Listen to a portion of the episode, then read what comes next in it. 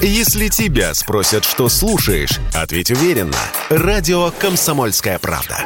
Ведь Радио КП – это самая топовая информация о потребительском рынке, инвестициях и экономических трендах.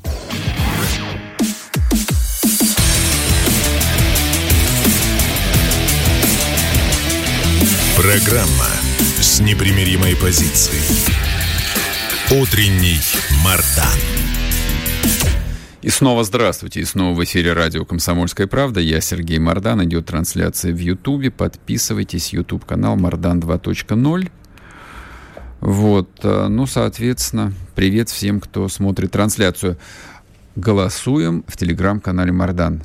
Вот, мне прям вот, я с трудом э, держу себя в руках, чтобы не начать говорить про Елизавету II прямо сейчас.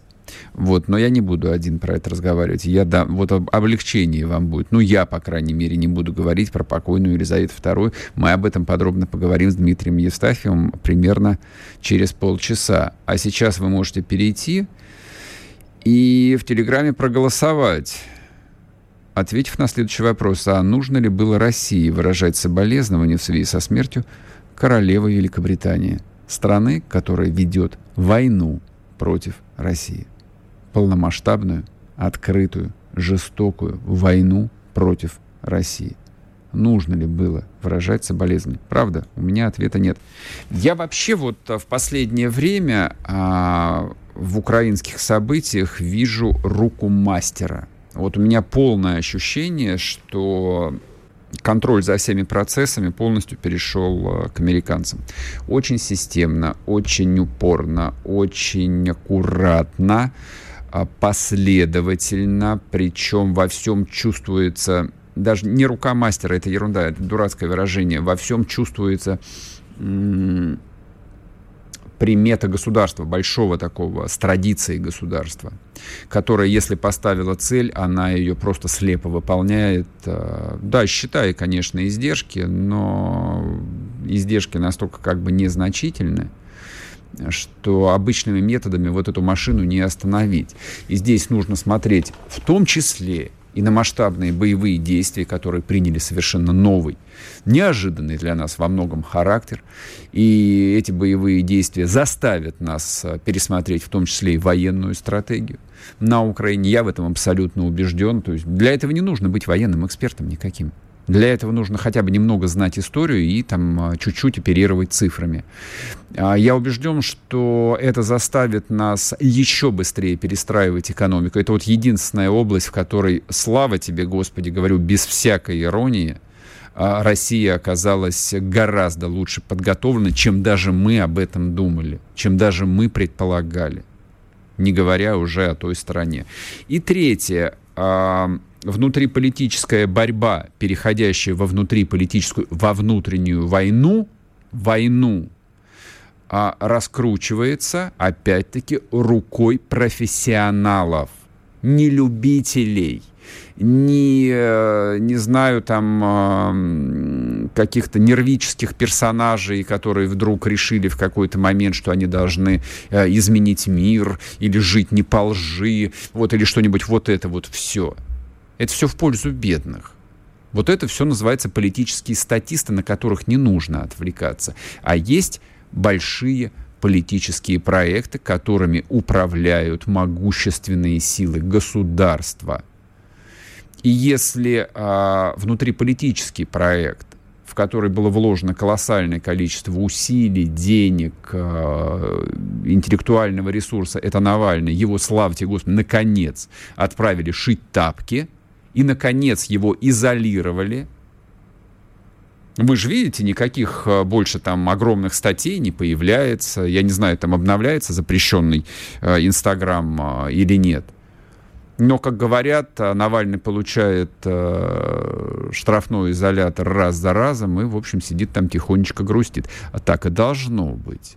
А во время войны так и должно быть, конечно наконец-то, в общем, власть начала действовать так, как она и, дол- и должна действовать. Но свято место пусто не бывает, пожалуйста. профессионалы, не знаю, там из Лэнгли или из АНБ или из каких-нибудь других американских спецслужб параллельно готовили другие проекты. И я думаю, что Пономарев это не единственный проект. То, что его выставили на то, что называется вот на сцену, вывели на сцену, там, выставили на frontline, на линию огня, где он открыто на себя взял роль а, главы военной организации,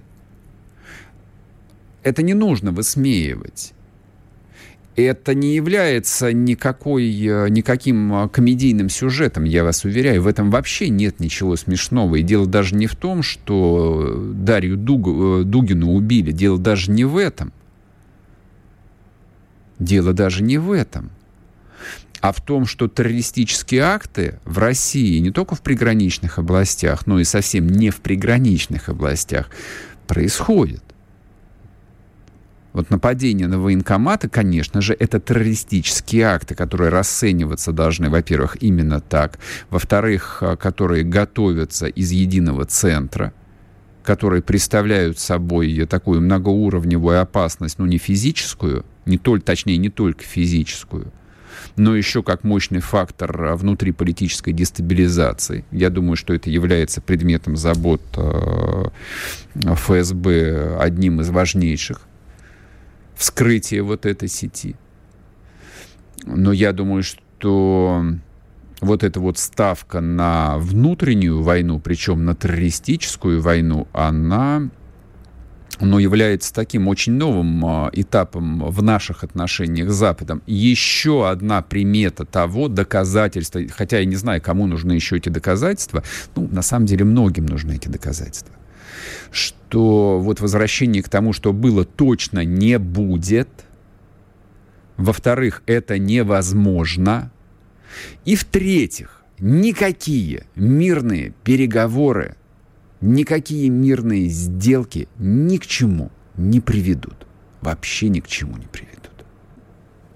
Вот а, я не вижу никакого а, альтернативного сценария, кроме как максимально жесткого который э, выбрали Штаты. Со всех точек зрения.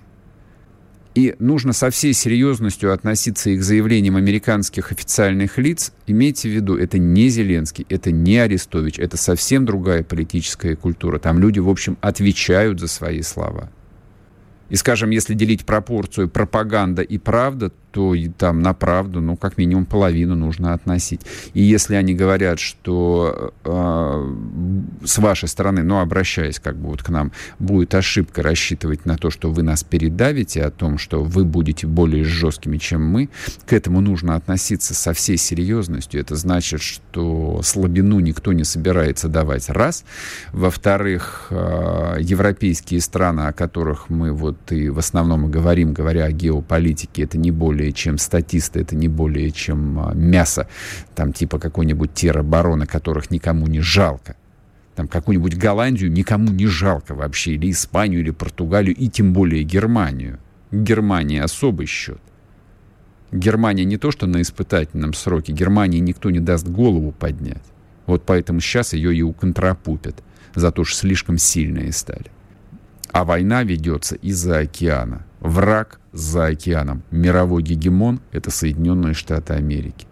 И то, что начинал свою э, политическую, внешнеполитическую карьеру ну, в новой итерации после того, как не сложилось здесь Пономарев в Штатах, напомню, он уехал в Штаты. Вот это еще одна вам черточка, это еще один маленький сюжетик, который говорит о том, кто против нас воюет. И если вы считаете, что можно не уважать Соединенные Штаты Америки, если можно насмехаться над Соединенными Штатами Америки, ну вы идиот, значит. Значит, вы идиот. Я тут ничем помочь не могу. А, я еще про одну хорошую новость хотел сказать. Она, в общем, вроде бы как не укладывается в канву моего рассказа, но мне, правда, хочется об этом рассказать, чтобы вот... Э, ну, чтобы вы понимали, что в России полно людей, которые ничего не боятся, во-первых. которые а, заточены на то, чтобы работать, делать дело, вот то, чем они занимаются, вот это их дело. И таких людей абсолютное большинство. Это касается и солдат, это касается людей, а, которые работают в тылу, честно работают в тылу. Это касается волонтеров, это масса людей, и чиновников это касается. Основная масса чиновников это, это честные люди, это люди, которые служат стране. Я вас сейчас не агитирую, но просто там достаточно регулярно с такими сталкиваюсь. Это то, что вот, э, ну, мне уверенность дает. А маленькая новость, буквально вот вам чуть-чуть скажу.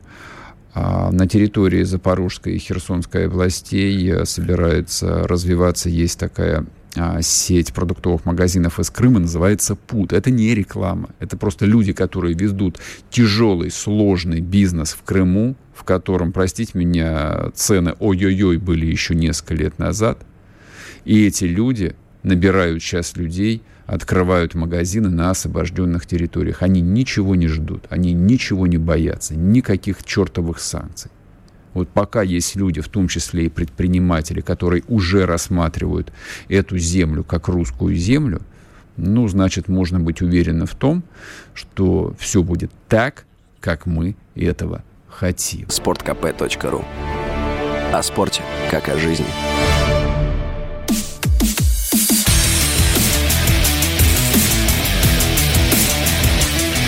Программа с непримиримой позицией. Утренний Мардан.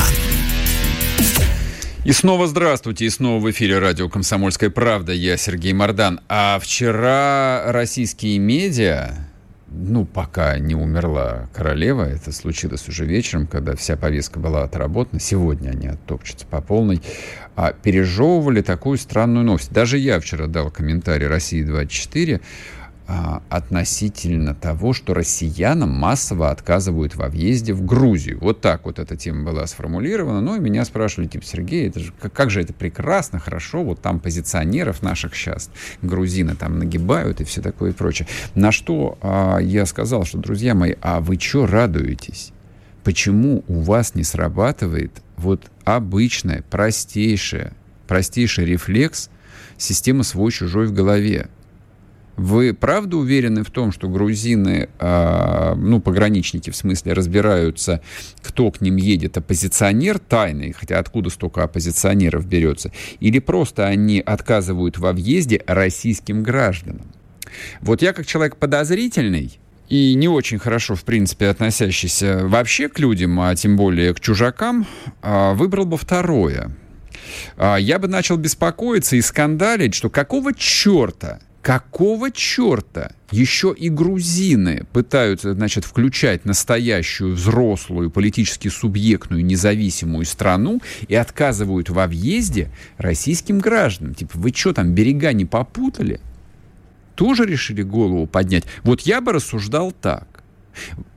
Есть, правда, надежда – очень э, смутная, очень такая, ну, как наивная немножко, я сам в нее не верю, что грузинские спецслужбы, да, наверное, у грузин тоже есть спецслужбы, договорились с нашими спецслужбами, что они окажут услугу, и вот врагов России не будут к себе пускать.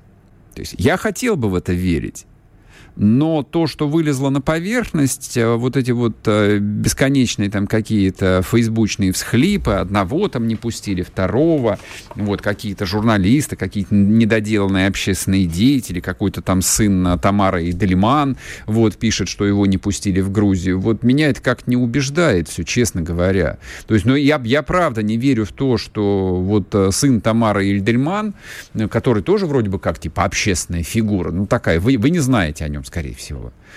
А что вот о нем, вот об этом персонаже особо беспокоится какой-то отдел, какой-то департамент ФСБ, вот включается целая вот эта огромная тяжелая машина, пишет письма, циркуляры, согласовывает списки, там пособирает подписи нескольких генералов, отправляет в Грузию, переводит на... Вы сами-то в это верите? Я не очень, правда. Ну, вот я правда не верю в это. Хотя, может быть, я и не понимаю, как устроена жизнь опять-таки, лучше всего а, рассматривать негативный сценарий. А негативный сценарий выглядит, дорогие мои, следующим образом.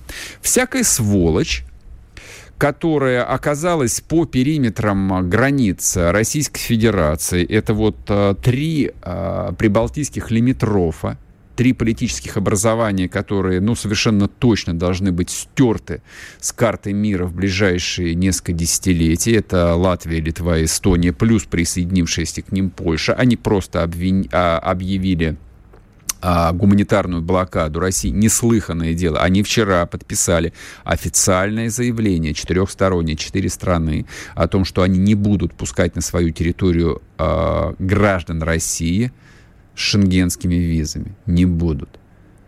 Причем прямо сказали нагло, хамски, вам здесь не рады. И еще в преамбуле. Путешествие по Европе – это не права человека, это привилегия. Черт побери, я, вот тут я опять хохотал.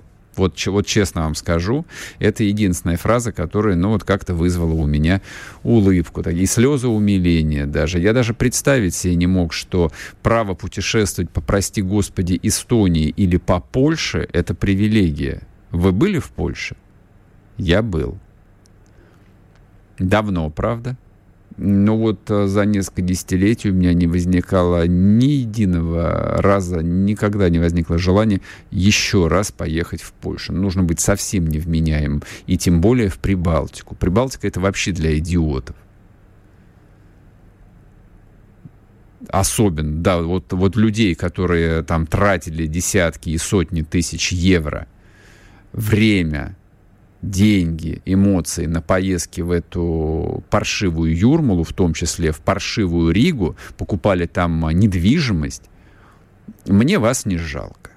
Мне вас не жалко. Вы получили то, что и должны были получить за свою глупость. Но вменяемый человек, вменяемый человек, путешествовать вот по, этому, а, по этой территории под названием Прибалтика, ну, не, ну, как, какая привилегия? Это наказание, друзья мои. Вот путешествовать по Италии, да, это привилегия. Согласен. Дорого, красиво, богато. Великая история. Испания, Великая... Португалия. Даже, даже Германия. Там столько пролито русской крови, что вот мы сроднились, но вот путешествовать по Прибалтике или по Польше, ну вы извините меня, прекратите издеваться. Издеваться. Прекратите. Дело не в этом. Решение это принято. Решение абсолютно российское. Вот а, а, в системе ценностей, которая сегодня доминирует а, в западном мире, вот подобного рода сегрегация людей – по национальному признаку. Не, не объясняйте мне, что а, речь идет о россиянах, а не о русских.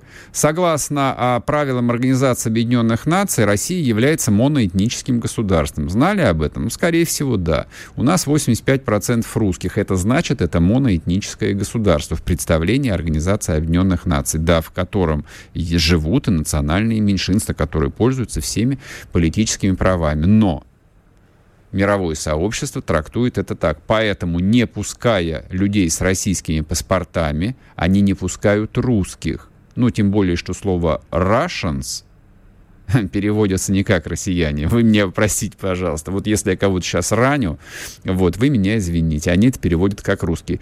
Мы все русские. Даже если вы армяне, татары, евреи, э, там, туркмены, кто угодно, вы все русские. В любом случае. Вот. И, значит, к этой гоп-компании решила присоединиться Грузия. Я предполагаю так. С чего вдруг? А с чего вдруг Грузия решила поднять голову в этот а, странный момент? Значит, по поводу Грузии. А, да, грузинская война была давно. Очень давно. 2008 год, черт знает когда, все уже забыли 10 раз. Но если вы думаете, что за прошедшие полтора десятилетия а, грузины, ну, политические грузины, политически активные грузины об этом забыли, нет, не забыли. Более того, люди, мои, мои лично знакомые, которые в Грузии бывали, бывают и, в общем, и дружат там с людьми, и общаются, и неплохо представляют внутреннюю жизнь, они с горечью говорят, что молодежь, ну, во-первых, молодежь не говорит по-русски вообще, Имейте это в виду. То есть это совсем не один мир. Нет никаких, никакой не общей истории, ничего больше. А во-вторых, нет, Россия, ну, даже если не враг, то совершенно вот какая-то альтернативная, неинтересная реальность. В этом смысле ничего не изменилось. А то, что нужно зарабатывать э, на русских туристах, ну, нужно. Почему бы и нет? Но видите ли, как э, соображение бизнеса, денежные расчеты нынче э, мало значат. И если э, американцы там одним телефонным звонком решили этот вопрос для немцев, которые просто вот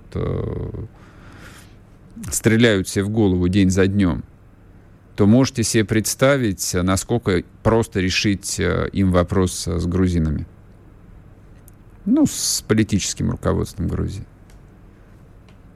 То есть даже звонить не надо, можно смс-ку отправить или там электронное письмо там с окриком «Вы чё?». И все, и начинают закручиваться гайки. И отсюда вопрос, а реакция какая-то должна быть, и какая она должна быть? Вот мы должны, э, как, как дурачки, радоваться, что каких-то вроде бы как оппозиционеров в Грузию не пустили. Или мы должны встать на дыбы и сказать, да вы, вы что, берега попутали? Мы сейчас дернем стоп-кран, мы отправим к вам а, злых абхазов, отвоевывать то, что они не отвоевали, или что-нибудь еще. Грузия очень маленькая, очень бедная, очень несчастная страна. Мне ее, правда, искренне жалко. Вот, ее бросили. Ну, как и всех остальных. Нет, правда, они свой выбор сделали сами еще в 85 году. Не, не 80, в каком там э, волнении в Тбилиси были? В 88-м? Напомните, у меня уже все, в общем, смешалось в голове. Вот, поэтому тогда не грузинский народ практически единодушно тоже выступал за независимость, как и все остальные национальные окраины, поэтому они получили то, что хотели. Но мне, но мне все равно их жалко. Да, православный народ, близкая культура. Все равно близкая. Ну, вот так вот. Но наша внутренняя реакция на то, что там опять где-то русских бьют по щекам, а мы это не воспринимаем как э, оскорбление, нанесенное нам себе, что-то у нас не то с головой, вам не кажется? Как-то вот что-то мы э, забыли, что-то потеряли на этой исторической дороге. Не знаю, в какой момент. От этого немножечко горько. А после перерыва будем обсуждать с Дмитрием Евстафьевым смерть э, британской королевы. Чтобы получать еще больше информации и эксклюзивных материалов, присоединяйтесь к радио «Комсомольская правда» в соцсетях. В отечественных социальных сетях. Смотрите новые выпуски на Рутьюбе, читайте телеграм-канал, добавляйтесь в друзья ВКонтакте, подписывайтесь, смотрите и слушайте – Радио «Комсомольская правда». Самая оперативная и проверенная информация в эфире и соцсетях.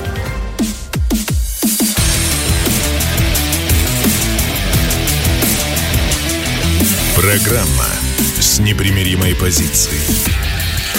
Утренний Мардан. И снова здравствуйте, и снова в эфире радио «Комсомольская правда». Я Сергей Мардан. К нам присоединяется Дмитрий Евстафьев, политолог, кандидат политических наук. Дмитрий Геннадьевич. Здравствуйте. Категорически здравствуйте, приветствую. А, давайте с вами сначала проголосуем. Я тут опрос провожу в телеграм-канале Мардан. А, звучит он примерно так. Дорогие русские люди, как вы думаете, а России нужно было выражать соболезнования в связи со смертью королевы Великобритании, страны, которая ведет войну против России? Да, нет, умерла и умерла. Я за вас готов проголосовать. Да, умерла так умерла. Нет, можно только один вариант выбрать. Ну, а хорошо. Это, нет, ну, ну хорошо, тогда да. Я считаю, что э, бабушка Елизавета была человеком историческим. Во-первых, потому что сама была история. Во-вторых, потому что все время ввязывалась в какие-то истории. Второе. Но если неумный человек с фамилией на букву «Б» говорит глупости, почему мы должны отходить от дипломатического протокола. Вот в тот момент, когда мы разорвем, а я надеюсь, это случится рано или поздно, дипломатические отношения с Великобританией, для нас король, как его вот этого вот там... Карл! Вот, да, Карл! Карл, да. Это, ну, молодец, конечно вот, э, вот приятно иметь дело с людьми без фантазии. А, я вам так скажу, что вообще, конечно, наше счастье, что королем сейчас является абсолютно безинициативный, а такой амебный э, принц Чарльз, а не креативный принц Гарри и его, как говорится... Креативная жена, чернокожая кон, жена. Консти, да, конституция, как говорилось в известном э, историческом эпизоде. Но вот э, тогда, да, тогда, так сказать, э, поезд Карл Грибков, так сказать, ну и мы не будем выражать э, соболезнования. А здесь, а потом все-таки, знаете, а бабушка была человеком жестоким, хал, абсолютно холодной жестокости. Это была холодная сталь. Она, конечно, не была мозгом. Mm-hmm. Мозгом там, конечно, был принц Филипп. И, конечно, его старение, дряхление очень сильно сказались на британской монархии. Это было, ну, это, это видно было. Я не спец по всяким рептилоидам, так, но я думаю, что, конечно, вот мозгом там был, был принц Филипп. А вот она, конечно, была сердцем. Она держала эту, значит, королевскую семейку как могла. Это был человек жестокий, запредельно жестокий. Если бы вы стали у нее на пути, да, вот, это был человек умный, это был человек с принципами. Нам э, они могли не нравиться, но они у нее были. Это был человек, э, которого боялась, э, ну, не боялась, конечно, побаивалась Маргарет Тэтчер. А почему, человек... кстати, она побаивалась-то их? А потому что королева была единственной, кто говорила Маргарет Тэтчер «нет». Там были несколько вопросов, uh-huh. Они, казалось бы, были протокольные, но такие очень важные для Тэтчер. И она этой простолюдинке сказала «нет». Сказала с позиции, как барин разговаривает с прислугой. Это тогда, это было начало 80-х годов, так, и это тогда произвело очень на многих на Западе, кстати говоря, на Рональда Вильсона Рейгана. Помните такой был Рональд Собака mm-hmm. Рейган, да? Mm-hmm. А вот, как зовут собаку Рейгана. Был такой советский анекдот, собаку Рейгана зовут Рональд. Это тогда вот там, в Америке, произвело очень большое впечатление. Я был некоторым, так сказать, малолетним свидетелем вот этих обсуждений, как это могло быть. Это к вопросу о демократии. Сергей, это в действительности все к вопросу о демократии.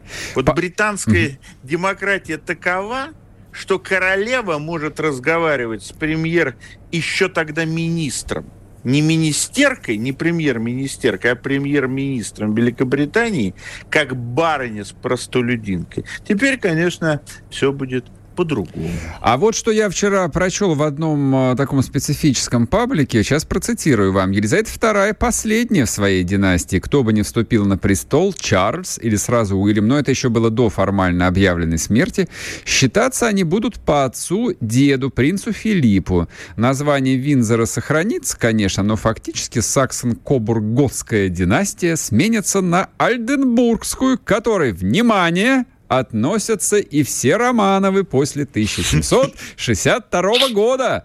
Голштейн Готтербская династия. И вот тут-то начнется самое интересное. Отдайте нашего принца Гарри, мы его а, перекрестим в Николая третьего и посадим на престол. И столица снова будет в Санкт-Петербурге.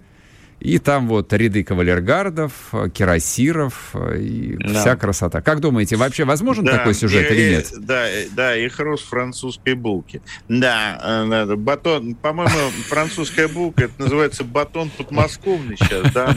Нет, нет, нет, нет. Нет, но не звучит, правда? Не очень, да. Да, но действительно, э, баба Лиза, конечно, Филиппа любила, потому что только из большой любви можно было пойти на то, чтобы действительно еще тогда поменять, фактически поменять фами- э, название династии на Винзоров Маунтбеттен. Mm-hmm. Это, конечно, это был такой большой знак. А, вот, но вы подняли, конечно, фантастический вопрос, который сводится к следующему. А вот с какой стати сейчас, вот именно сейчас, начали всплывать вот эти вот, э, казалось бы, полузабытые вот такие аристократические династии. Вот вы там, значит, Гольштейн-Готтеровские, там Винзоры, которые не Винзоры, да, Винзорами они фамилию они просто поменяли, да. да. Винзорами они стали Э, исключительно в начале 20 века по политическим соображениям. А мы еще забыли таких замечательных людей, Габсбург. Угу. Вот уж кто последние лет 15 начинает очень серьезно шебуршать, в, особенно, так сказать, Центральной и Восточной Европе, это Габсбург. здесь вопрос, а вот почему именно сейчас? тихо сидели, собирались в оставленных им э, фамильных замках, тусили, спивались там и так далее. А сейчас начинается какая-то активность. И вот я думаю, что причин две. Первое – но кончилась эта вся замечательная демократия. Демократия вот и в европейском ее изводе, что с Америкой вообще никто не знает, даже сами американцы будут по части демократии. Я думаю, что они, конечно, будут возвращаться к сословно-расовой демократии, к сословно-расовому представительству. Но это не важно. Да? А в Европе вот эта представительская демократия, которая сформировалась ну, в начале 20 века, особенно после Версальского договора после передела трех империй, ну, двух фактически, так, ну, трех вообще-то, российской, австро-венгерской и германской, вот эта демократия начинает умирать, где быстрее, где медленнее. Умирает эм, идея а, всеобщего народного представительства. Прежде всего потому, что народ сильно изменился. Это уже не европейцы. Нельзя население Европы называть европейцами, потому что там полно всяких разных других людей. И есть второй момент. А вот та экономическая система, те экономические институты, на которых базировалась Европа, ну, по крайней мере, с конца э, после окончания Второй уже мировой войны, несмотря на социализм, и капитализм и холодную войну, вот эта экономическая система, она тоже начинает умирать. Начинает умирать а, система обнуления до военной, до Первой мировой войны, земельной собственности и так далее. И, естественно, претенденты на европейское наследство, они начинают проявляться. Ну, кто главные претенденты на европейское наследство? Это, конечно, американцы и англосаксы вообще, британцы. Но у них там есть некоторые ограничения, особенно у американцев. Вторые претенденты, кто, кто может унаследовать вот эту формирующуюся великую пустошь. Ну, елки, конечно. Конечно, это старые аристократические роды, которые давно уже не к аристократии вот по крови не имеют отношения, но у которых есть бумажки, Сергей. Угу, угу. Что главное в Европе? Что у тебя была бум... Чтобы у тебя была бумажка, что ты князь или граф или барон, да? Вот.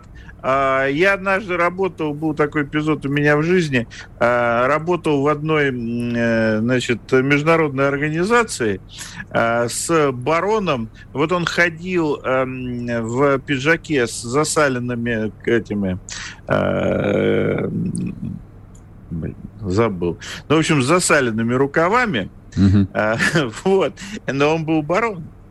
И вот сейчас на таких людей будет спрос. Кстати говоря, спрос на аристократическую знать советах директоров компаний второго вот такого ряда глобальных, угу. он, я вам скажу, примерно последние 15 лет идет. Да, да, обязательно иметь какого-нибудь э, хоть завалящегося, но барона или князя, какого-нибудь Васильчикова, тоже неплохо бы. Вот. Да. Документ, правда, сомнительный, но называет себя князем, поэтому почет, уважение и бесплатный трансфер из аэропорта Шереметьево было у нас тоже. Да, да. Дмитрий Но вопрос Геннадьевич. в том, что у нас система сохраняется, а у них нет. Это правда. Мы сейчас уйдем на короткий перерыв на новости, потом вернемся и продолжим. Я предлагаю вот плавно от династических вопросов перейти к вопросам развития э, европейского дома. Вот мне кажется, на таком на, на большом переломе он находится, и там э, маячит такая черная яма катастрофы. Не уходите, друзья мои. Дмитрий Евстафьев с нами. Чтобы получать еще больше информации и эксклюзивных материалов, присоединяйтесь к радио «Комсомольская правда» в соцсетях – в отечественных социальных сетях. Смотрите новые выпуски на Рутьюбе, читайте телеграм-канал, добавляйтесь в друзья ВКонтакте, подписывайтесь, смотрите и слушайте. Радио «Комсомольская правда». Самая оперативная и проверенная информация в эфире и соцсетях.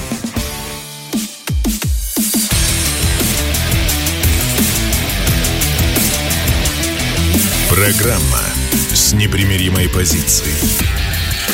Утренний Мардан.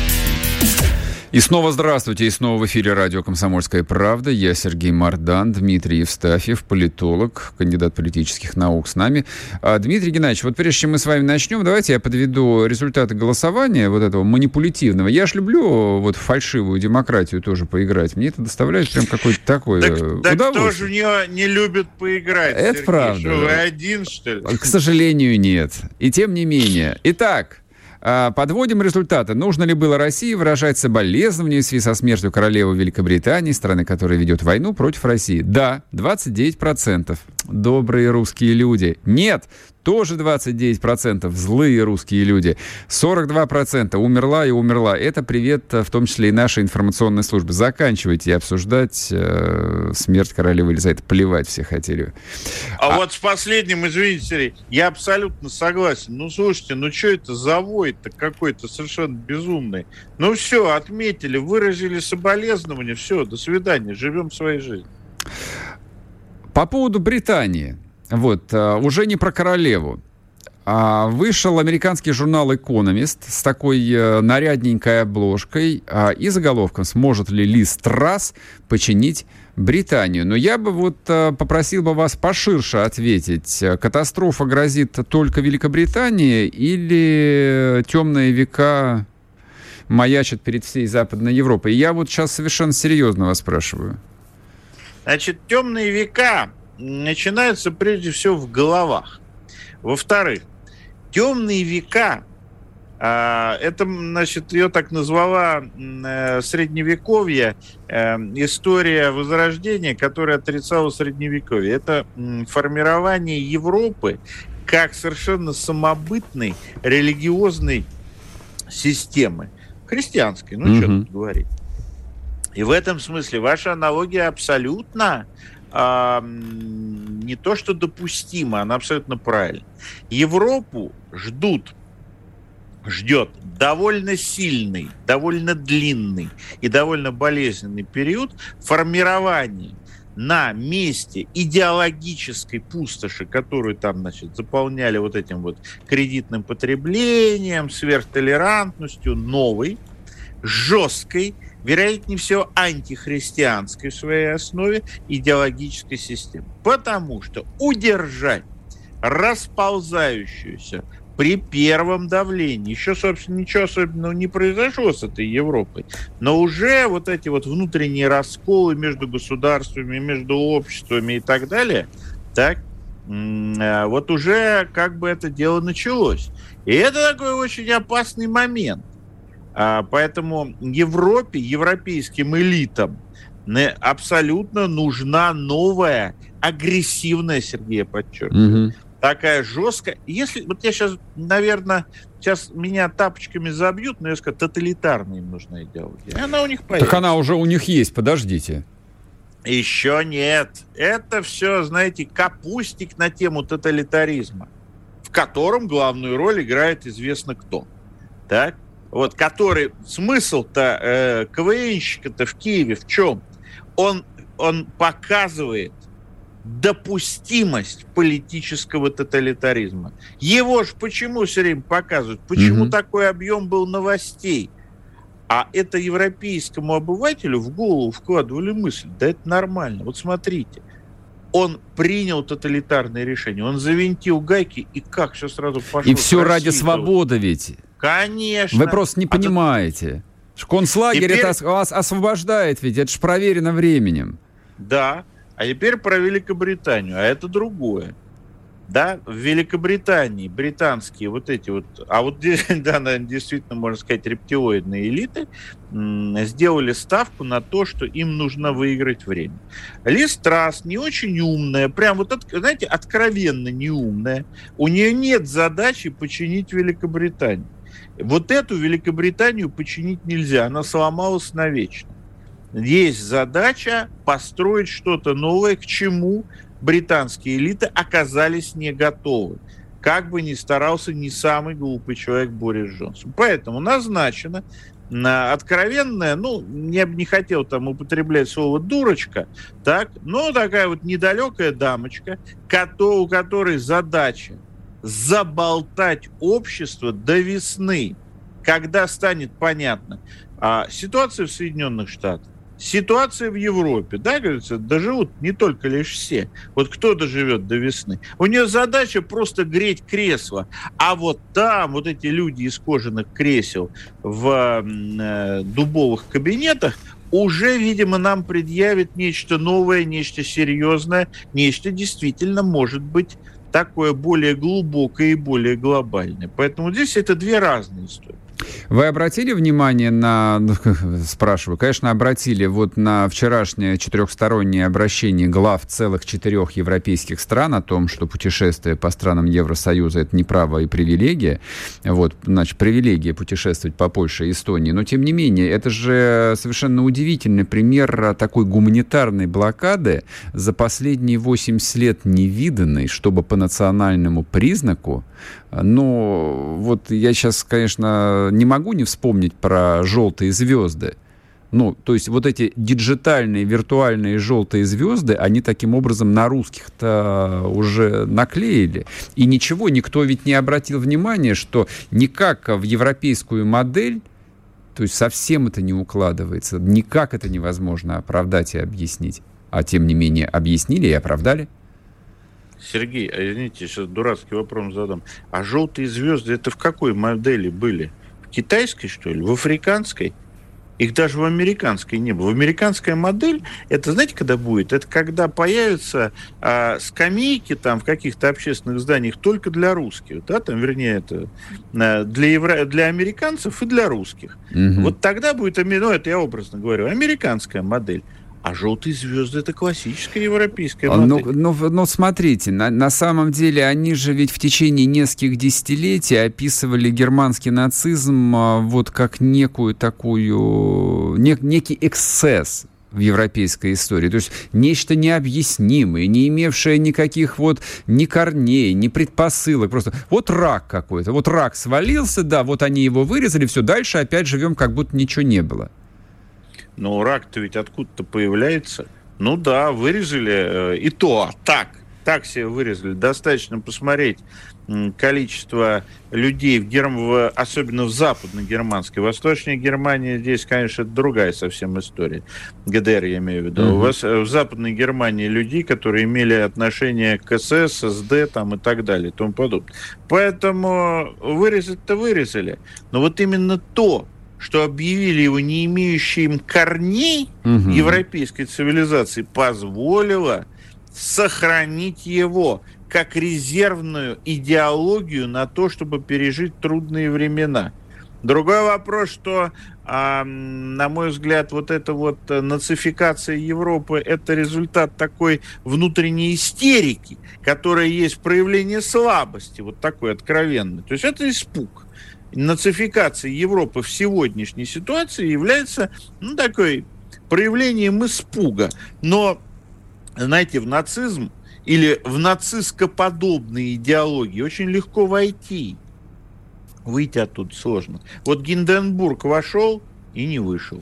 Да, причем он вышел как бы исходя из соображений политической целесообразности. То есть не, не Гинденбург был плохой, а время было такое. То есть он же выбирал для своей страны лучшее, вот, а лучше Гитлера ничего не еще было выбирать. Это ну знаете ну, да. как? Я вам другой пример приведу. Некоторые политические администраторы России, которые выбрали в свое время Навального, ну, как некий там удобный инструмент, тоже ведь ничего плохого не хотели. А в итоге все равно пришлось во Владимирскую область на Алексея Анатольевича отправлять тапки шить. Да, но э, какой, как говорится, сколько крови попортил вот этот политический проект, кто бы мог подумать, когда он начинался, что это может разрастись до таких масштабов, что этот проект, а, проект будет приватизирован Западом, захвачен, если хотите, mm-hmm. Западом, а то же самое и с нацизмом. Нацизм, вот этот вот неонацизм, скорее надо говорить, а, он сейчас попадает на очень интересную почву в Европе.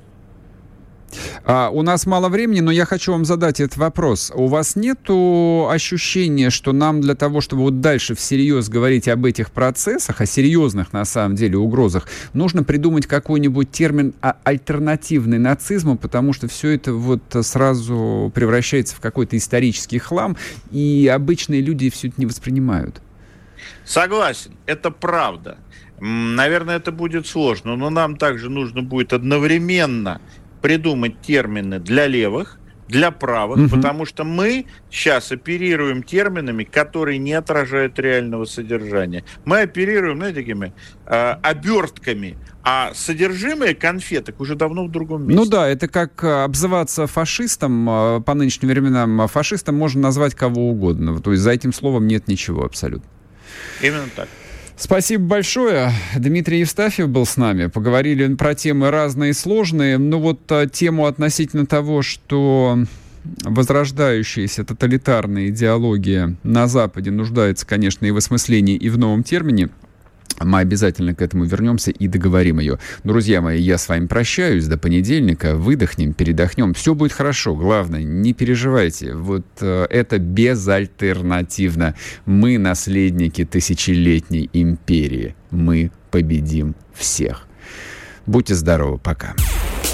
Чтобы получать еще больше информации и эксклюзивных материалов, присоединяйтесь к радио «Комсомольская правда» в соцсетях в отечественных социальных сетях. Смотрите новые выпуски на Рутьюбе, читайте телеграм-канал, добавляйтесь в друзья ВКонтакте, подписывайтесь, смотрите и слушайте. Радио «Комсомольская правда». Самая оперативная и проверенная информация в эфире и соцсетях.